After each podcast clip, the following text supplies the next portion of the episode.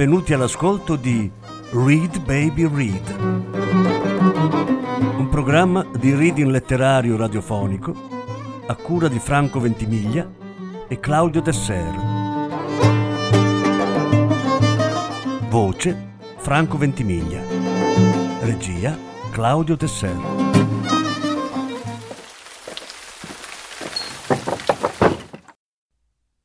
Lucia Berlin sette racconti da La donna che scriveva racconti. Lettura in dieci parti. Sesta parte. Macadam. Quando è fresco, a guardarlo sembra caviale. Il rumore è quello di vetri rotti, di ghiaccio masticato. Quando finiva la limonata, io masticavo sempre il ghiaccio seduta con la nonna sul dondolo del porticato. Guardavamo i detenuti ai lavori forzati stendere l'asfalto su Upson Street. Un capomastro versava il macadam. I prigionieri lo schiacciavano con pedate ritmiche e pesanti. Le catene riecheggiavano. Il macadam faceva il rumore di uno scroscio di applausi. Tutte e tre ripetevamo spesso quella parola. Mia madre perché odiava il posto dove vivevamo, nello squallore.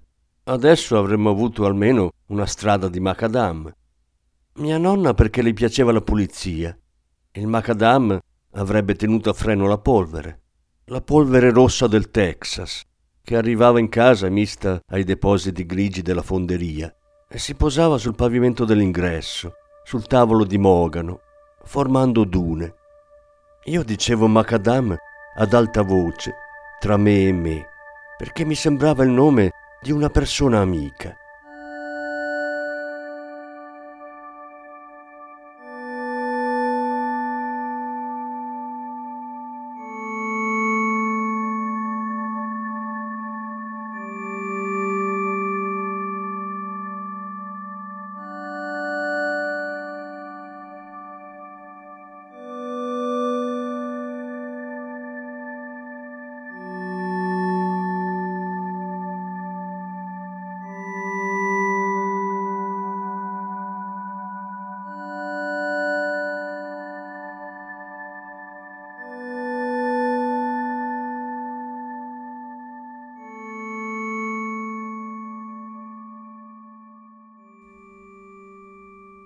Cara Conci.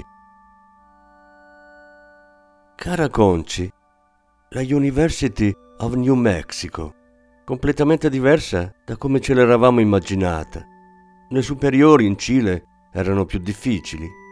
Alloggio in uno studentato, centinaia di ragazze, tutte molto espansive e sicure di sé. Io continuo a sentirmi strana, a disagio. Il posto mi piace. Nel campus ci sono tantissimi vecchi edifici di adobe. Il deserto è bello e ci sono anche le montagne. Niente a che vedere con le Ande, naturalmente, ma comunque grandi su scala diversa, frastagliate e rocciose. Dumb Dumb, così le chiamano. Le montagne rocciose. Aria pulitissima. Notti fredde con stelle a milioni. Il mio guardaroba è completamente fuori luogo una ragazza mi ha proprio detto in faccia che da queste parti non ci si veste eleganti, come faccio io. Dovrò procurarmi calzini bianchi, immagino, grosse gonne larghe, blue jeans. Secondo me alle donne stanno malissimo. Però per gli uomini vestiti sportivi e scarponcini sono accettabili. Non mi abituerò mai al cibo. Cereali a colazione e caffè annacquato come il tè. Il pomeriggio, quando sono pronta per il tè, è l'ora di cena. Quando sono pronta per la cena è l'ora in cui si spengono le luci. Potrò frequentare le lezioni di Ramon Sender solo il prossimo semestre. Però l'ho visto nei corridoi. Gli ho detto che Cronica dell'Alba è il mio libro preferito. Lui ha detto: Sì, ma lei è molto giovane. È proprio come me l'ero immaginato, solo vecchissimo, molto spagnolo e altezzoso, solenne. Cara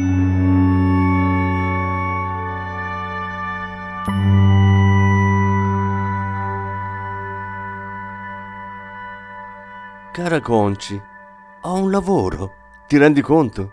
Part time, ma sempre un lavoro. Correggo le bozze del giornale dell'università, Il Lobo, che esce una volta alla settimana.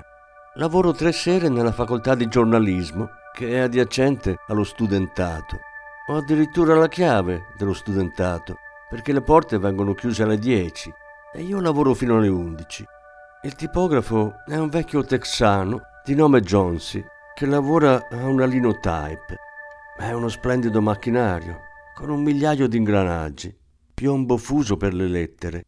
Lui compone le parole che si urtano, sbattono, riecheggiano e poi compaiono righe di piombo caldo. Così ogni riga sembra importante. Mi insegna un sacco di cose, come si scrivono i titoli, quali pezzi sono buoni e perché. Spesso scherza, mi fa dei trabocchetti per vedere se sto attenta. In mezzo a un articolo che parla di una partita di pallacanestro, ci infila le parole di Down upon the Swanee River. A volte arriva un giovanotto di nome Joe Sanchez che porta materiale per la stampa e una birra per Jonesy. È un giornalista sportivo. È iscritto all'università, ma è molto più grande degli altri ragazzi che incontro a lezione, perché è un reduce ed è qui grazie al GE Bill. Ci racconta del Giappone, dove era soldato sanitario. Ha l'aspetto di un indio, con quei capelli neri, lucenti, lunghi, pettinati a coda d'anatra. Scusami, comincio a usare espressioni che non hai mai sentito. Quasi tutti i ragazzi qui portano i capelli a spazzola, cioè praticamente rasati a zero. Alcuni li portano più lunghi e li pettinano all'indietro in un'acconciatura che sembra una coda d'anatra. Tu e Kena mi mancate tanto. Non ho ancora fatto amicizia con nessuno. Sono diversa perché vengo dal Cile. Credo che gli altri pensino che mi do arie perché sono un po' chiusa. Non capisco ancora il loro umorismo. Imbarazzo quando fanno battute sul sesso.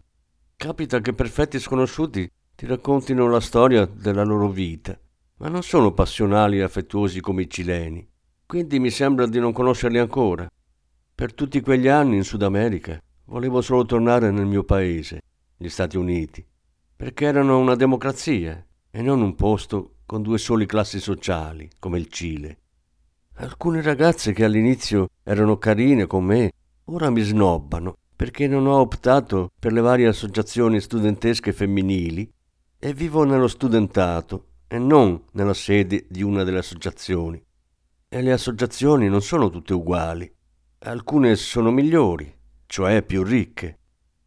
Ho detto a ella, la mia compagna di stanza, che Joe, il giornalista, era simpatico e spiritoso, e lei ha detto sì, ma è messicano.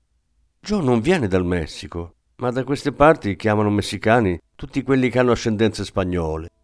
Non ci sono molti messicani, all'università, se si considera la popolazione di questo posto. È soltanto una decina di neri. Le lezioni di giornalismo procedono bene. Gli insegnanti sono eccezionali, somigliano addirittura ai reporter dei vecchi film. Io però comincio ad avere una strana sensazione.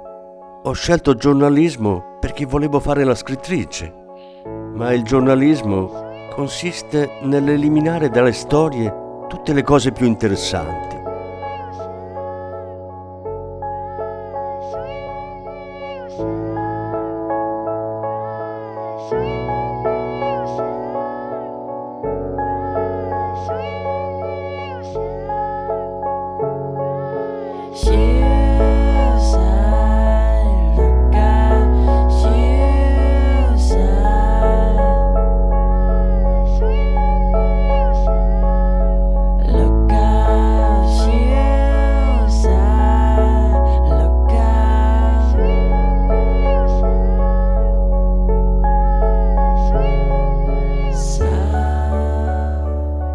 Conci, sono uscita varie volte con Joe Sanchez.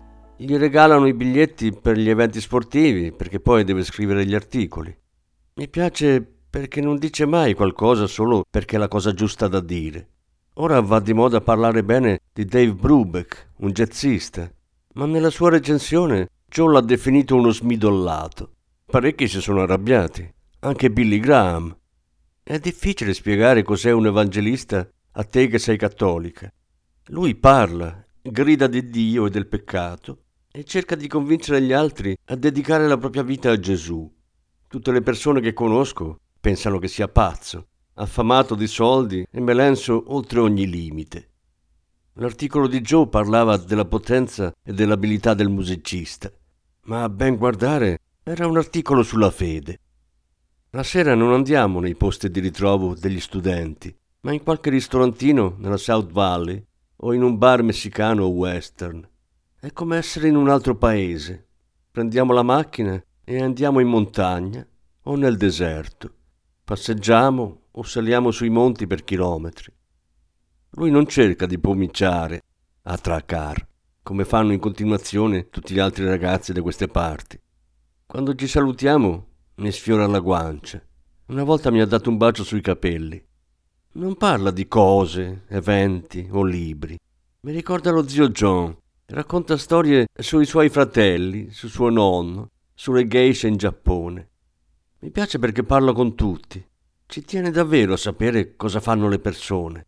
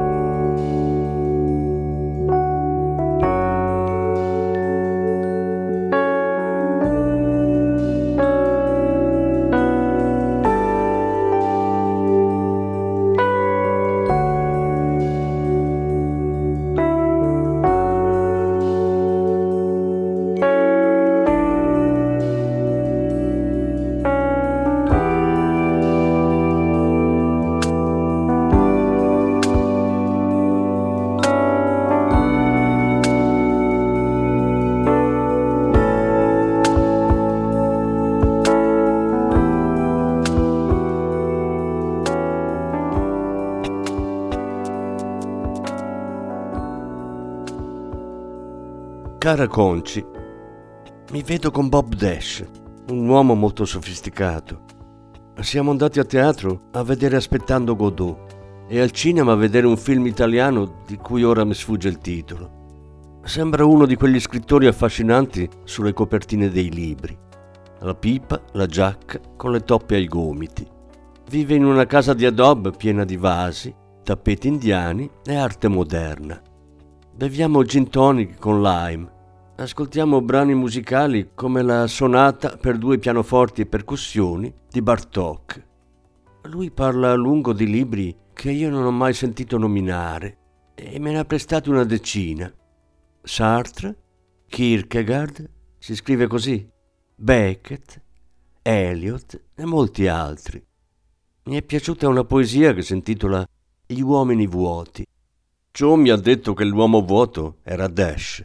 Il fatto che io esca con Bob, anche solo per un caffè, lo sconvolge in modo irragionevole. Dice che non è geloso, ma non sopporta l'idea che io possa diventare un intellettuale.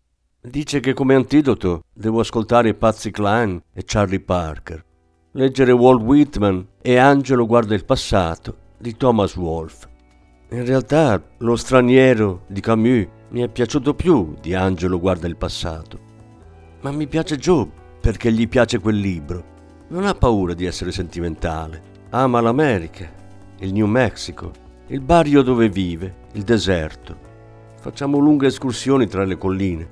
Una volta si è alzata un'enorme tempesta di polvere, cespugli sbatacchiati dal vento e l'ululato dei vortici di sabbia gialla. E in mezzo a tutto questo Joe si è messo a danzare. Sentivo a malapena la sua voce che gridava come era bello il deserto. Abbiamo visto un coyote, l'abbiamo sentito guaire. Anche con me è sentimentale. Si ricorda tutto e mi ascolta quando attacco con i miei discorsi. Una volta piangevo senza motivo, solo perché sentivo la mancanza di te, di Kena, di casa. Lui non ha cercato di rincuorarmi, mi ha solo tenuta tra le braccia e mi ha permesso di essere triste. Quando ci diciamo cose dolci o quando ci baciamo, parliamo spagnolo. Ci baciamo un sacco.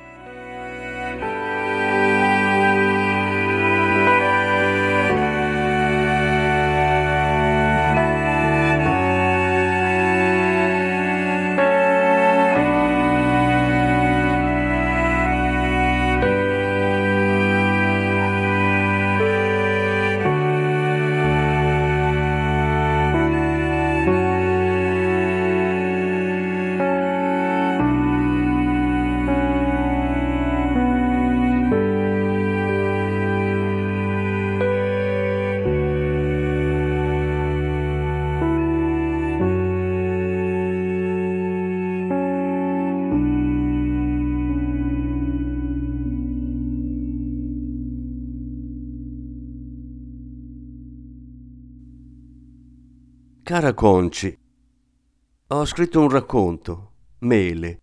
Parla di un vecchio che raccoglie le mele col rastrello. Bob Dash mi ha segnato con la matita rossa una decina di aggettivi e ha detto che era un raccontino accettabile. Joe ha detto che era affettato e falso, che dovrei scrivere solo di quello che provo e non inventarmi qualcosa su un vecchio che non ho mai conosciuto. Le cose che dicono non mi danno fastidio. Ho letto e riletto il racconto varie volte. Certo che mi danno fastidio. Ella, la mia compagna di stanza, mi ha detto che non le va di leggerlo. Purtroppo non andiamo molto d'accordo. Sua madre le spedisce ogni mese i cotex dall'Oklahoma. Studia arte drammatica. Dio, come fa uno a interpretare Lady Macbeth se non sopporta la vista di un po' di sangue? Mi vedo più spesso con Bob Dash è come frequentare un seminario tutto per me. Oggi siamo andati a prendere un caffè e abbiamo parlato della nausea. Ma penso sempre più spesso a Joe. Lo vedo tra una lezione e l'altra e quando sono al lavoro. Io, lui e Jonesy ridiamo tantissimo, mangiamo pizza e beviamo birra. Joe ha una stanzetta che è un po' il suo ufficio ed è lì che ci baciamo. Non è esattamente a lui che penso, ma al fatto che lo bacio. Ci pensavo durante la lezione di copy editing 1 e ho addirittura fatto un gemito. O forse ho detto qualcosa ad alta voce, perché il professore mi ha guardata e ha detto Sì, signorina Gray? Cara Conci, sto leggendo Jane Austen. La sua scrittura è come la musica da camera, ma reale e divertente allo stesso tempo. Ci sono mille libri che vorrei leggere. Non so da dove cominciare.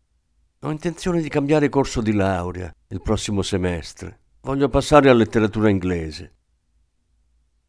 Cara Conci, i custodi dell'edificio della facoltà di giornalismo sono due vecchi coniugi.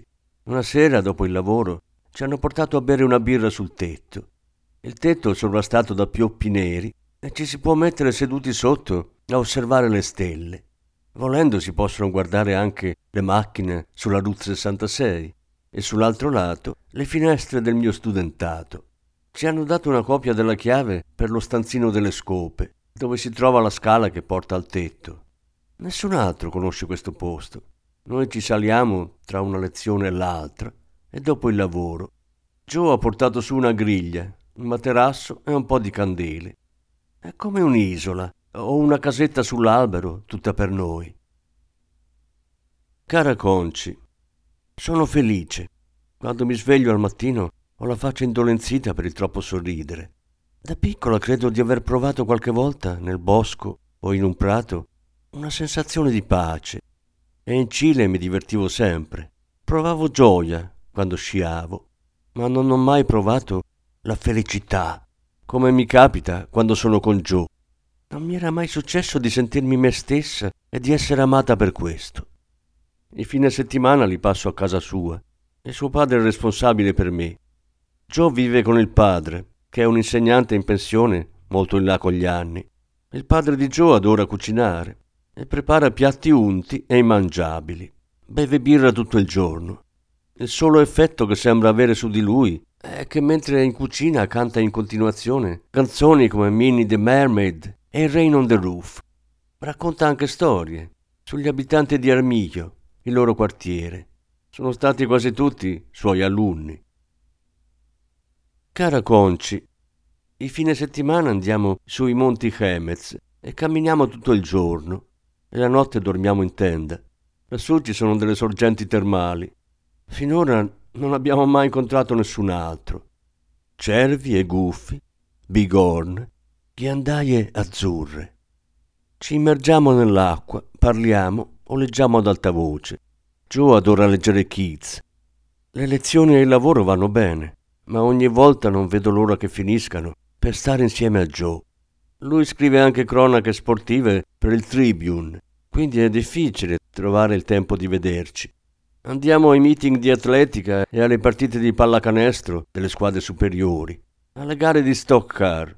Il football non mi piace, mi mancano le partite di calcio e di rugby. Cara Conci, sono tutti sconvolti in modo irragionevole perché mi vedo con Joe. La direttrice dello studentato mi ha fatto la predica. Bob Dash è stato odioso.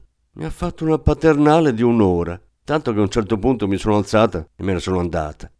Mi ha detto che Joe era volgare e rozzo, un edonista senza valori e intellettualmente limitato, tra le altre cose. Si preoccupano soprattutto perché sono giovane. Pensano che stia buttando alle ortiche i miei studi e la mia carriera, o almeno così dicono. Secondo me sono invidiosi perché siamo innamoratissimi. E quali che siano le loro argomentazioni, che mi rovinerò la reputazione o metterò a repentaglio il mio futuro, alla fine vanno sempre a parare sul fatto che Joe è messicano. Nessuno pensa che venendo dal Cile è naturale che mi piaccia una persona di origini latine, passionale. Qui mi sento un pesce fuor d'acqua. Vorrei tanto tornare a casa a Santiago con Joe. Cara Conci, qualcuno ha scritto ai miei genitori dicendo che ho una relazione con un uomo troppo vecchio per me. Loro hanno telefonato, in preda all'isteria, e hanno deciso di venire su dal Cile. Arriveranno alla vigilia di Capodanno.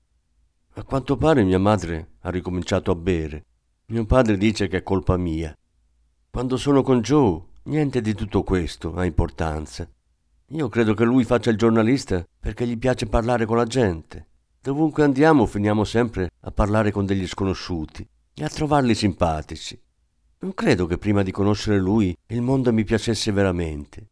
Ai miei genitori il mondo non piace e non piaccio io, altrimenti si fiderebbero di me. Cara Conci, sono arrivati la vigilia di Capodanno, ma erano stanchissimi per il viaggio e quindi non abbiamo parlato a lungo. Non mi hanno nemmeno ascoltato quando ho detto che ho il massimo dei voti, un lavoro che mi piace e che sono stata eletta reginetta del ballo della carta stampata. Sono diventata una peccatrice, una donnaccia, eccetera. Con uno sporco messicano, ha detto mia madre. Il ballo è stato magnifico. Prima del ballo abbiamo cenato con amici del dipartimento. Abbiamo riso un sacco. C'è stata una cerimonia in cui mi hanno dato un'orchidea e una corona di carta di giornale. Chissà perché non avevo mai ballato con Joe. È stato bellissimo ballare con lui. Avevamo deciso che il giorno dopo ci saremmo visti con i miei genitori al loro motel. Mio padre ha detto che voleva guardare la partita del Rose Bowl con Joe, tanto per rompere il ghiaccio. Sono davvero una cretina. Ho visto che avevano già cominciato a bere martini e pensavo che si sarebbero sciolti un po'. Joe è stato fantastico, a suo agio, caloroso, aperto.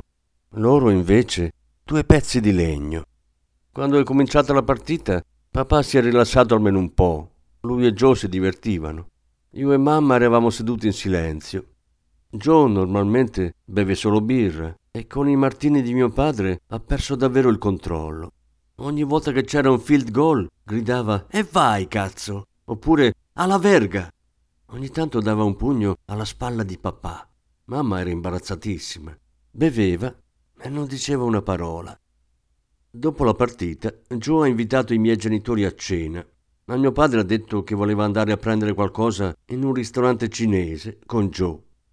Quando sono usciti, mamma mi ha detto che si vergognavano del mio comportamento immorale e che lei era disgustata. Conci, lo so che ci eravamo promesse di raccontarci tutto delle nostre esperienze sessuali, della nostra prima volta. È difficile scriverne. La cosa più bella è che è tra due persone e più si è nudi, più ci si sente vicini. Ogni volta è diverso, è una sorpresa. A volte ridiamo tutto il tempo, altre volte ti viene da piangere. Il sesso è la cosa più importante che mi sia mai capitata. Non ho capito il senso delle parole di mia madre quando mi ha detto che sono sporca. Dio sa cosa si sono detti Joe e papà. Quando sono tornati erano tutti e due pallidi. A quanto pare mio padre ha pronunciato parole come corruzione di minorenne. Joe ha detto che mi avrebbe sposato anche l'indomani. Per i miei genitori questa è stata la cosa peggiore che potessero sentire. Dopo cena Joe ha detto Bene, siamo tutti piuttosto stanchi. Io vado. Tu vieni con me, Lu? No, lei resta qui, ha detto mio padre. Sono rimasta pietrificata. Io vado con Joe, ho detto. Ci vediamo domattina.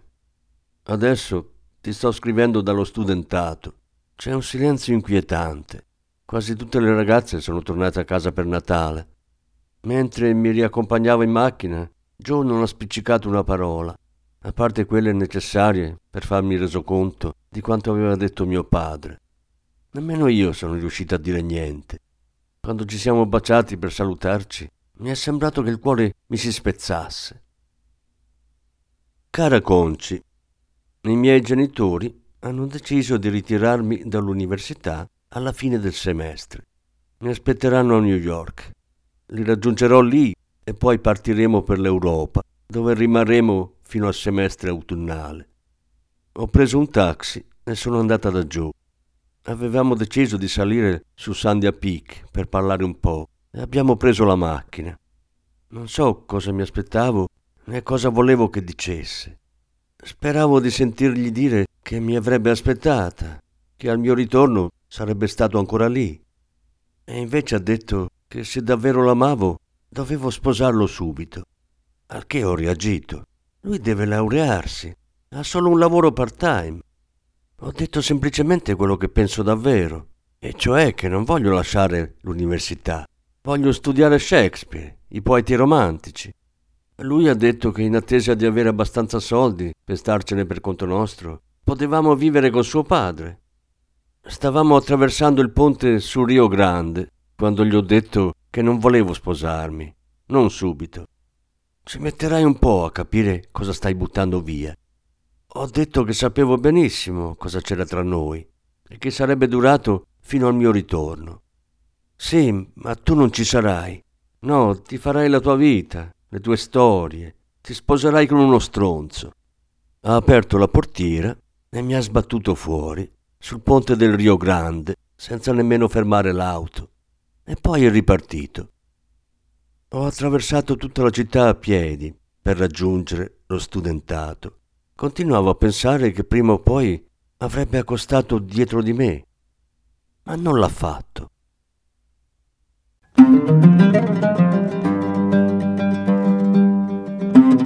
Avete ascoltato Read Baby Read, un programma di reading letterario radiofonico a cura di Franco Ventimiglia e Claudio Tesser.